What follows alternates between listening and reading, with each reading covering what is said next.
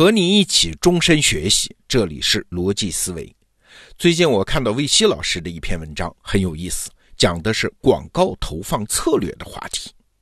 我们平时享受互联网服务，看文章、看视频，往往要顺带看个广告的，这很讨厌。但是我们在心里也知道，这无可厚非啊，毕竟人家互联网站也是商业机构嘛，他们是要靠广告赚钱的嘛。但是话又说回来啊，网站和网站也不一样，有些互联网站看起来就很厚道啊。比如说谷歌旗下的 YouTube 视频网站，他们的广告开头有个五秒倒计时，五秒钟之后你点击跳过按钮，这广告立马从你眼前消失。对，你可以选择不看广告。哎，这用户体验很棒吧？所以很多人都说啊，YouTube 这么做，那真是业界良心呐，对咱们用户好。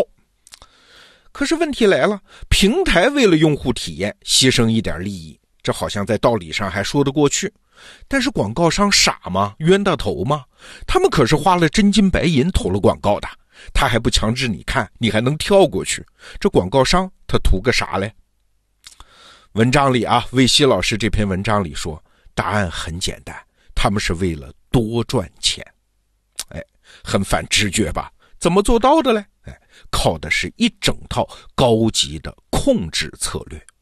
下面我们就说说这套策略啊。我们先说开头的五秒倒计时，为啥是五秒钟嘞？注意啊，这可是一个非常精妙的控制感设计。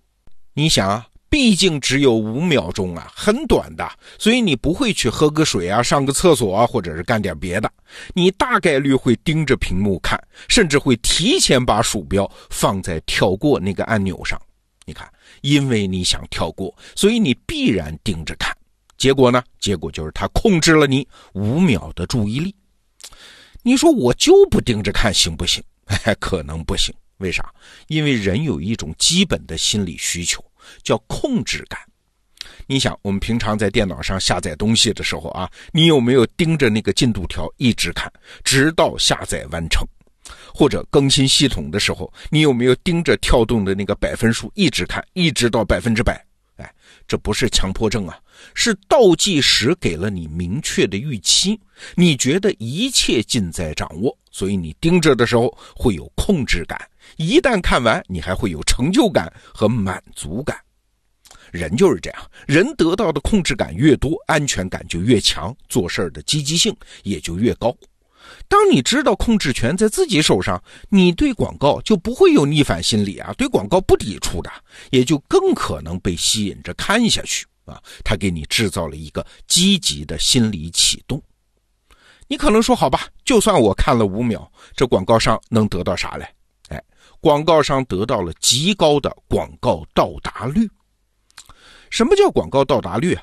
就是一条广告播了之后，究竟有多少人真的看了？所有广告商都很看重这个指标的。人家广告商又不傻，他也知道，比如说啊，一场足球比赛中场休息的时候，他给你放广告。那他放广告的时候，你干嘛去了？你肯定去上厕所、开啤酒、叫烤串了嘛。啊，所以中场休息那段广告，往往只有第一个进入的广告才有可能被人看到啊。所以这个广告位叫正一的位置，这是最贵的呀。那换句话说，广告商花的钱很大一部分都在买这个到达率。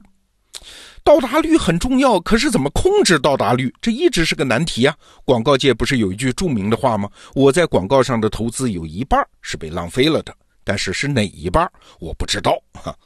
而 YouTube 居然就靠这个小小的五秒跳过的按钮解决了这个难题啊！起码它完美的控制了广告的前五秒的到达率。你看，把控制权交给你，你反而被他控制了。那接着你又会问喽：就算广告商控制了我五秒钟的注意力，但我还是跳过了呀，后面的我还是没有看呀，这广告商的钱不还是浪费了吗？哎。魏西老师说：“放心，广告商的钱一点儿都没浪费，他全都花在刀刃上了。哎，你不是跳过了吗？对不起，跳过的这部分人，广告商是不会为你花钱的。YouTube 制定了一种特殊的付费模式，简单说就是啊，广告商只需要为真实观看的用户付费。那怎么才算真实观看呢？哎，只要广告播放到了三十秒，或者是播放完成了，这才算真实观看。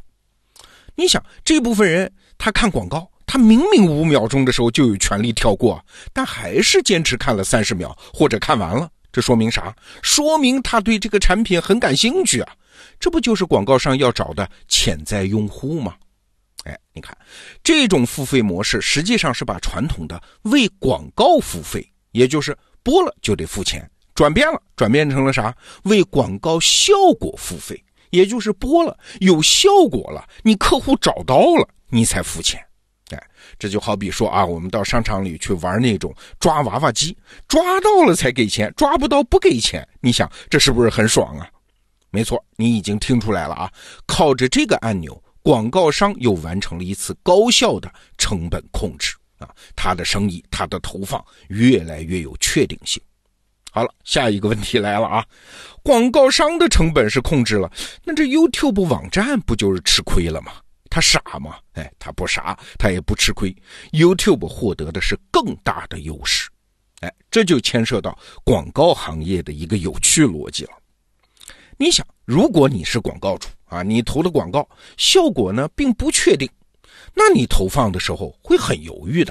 而媒体的广告价格呢也就卖不上去，因为你犹豫嘛，他心里也没底儿啊。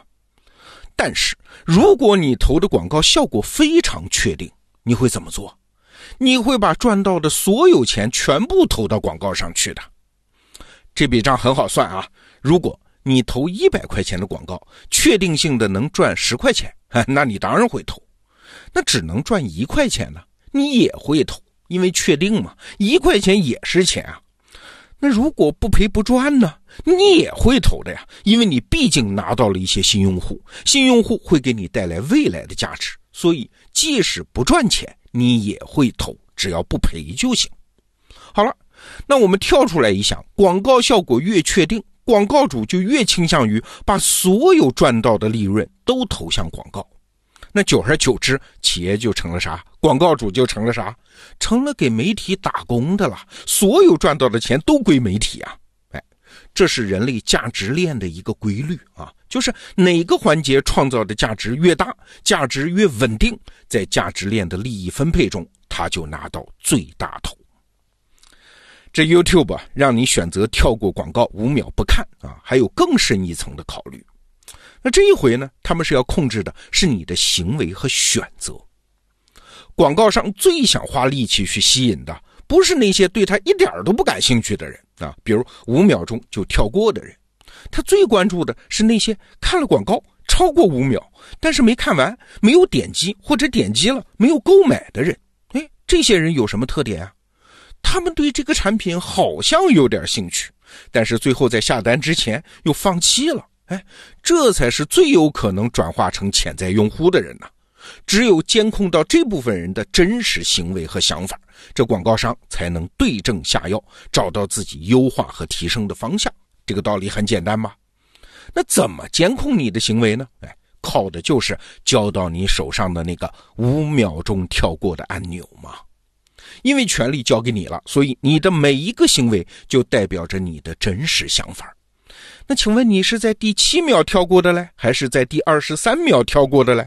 都精确地反映了广告的吸引力程度啊！对你个人而言，这广告商啊就通过收集这些行为数据，然后就会有侧重、有方向的优化广告。也许啊，下一次他就能吸引你看完。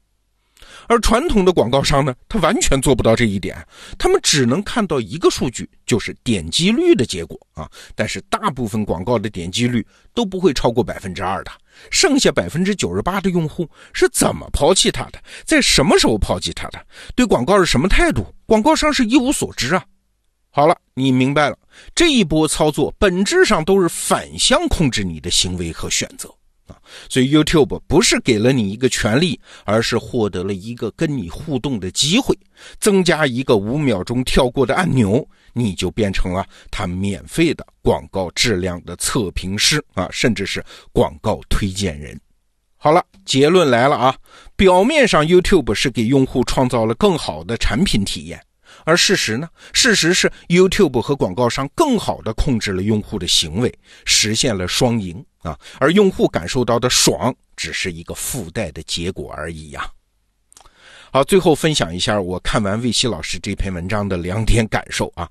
第一，所有看上去违背商业本质的现象，那可能是个假象，我们需要深思背后的逻辑。啊第二呢？更高级的控制不是做绝对的权力主啊，而是要让渡一部分控制权出去，给对方一个跟你互动和反馈的机会。好，这个话题我们就聊到这儿。感谢魏西老师的这篇文章。如果你有兴趣去看原文，可以去微信公众号叫“魏西指北”上去看看。逻辑思维，明天见。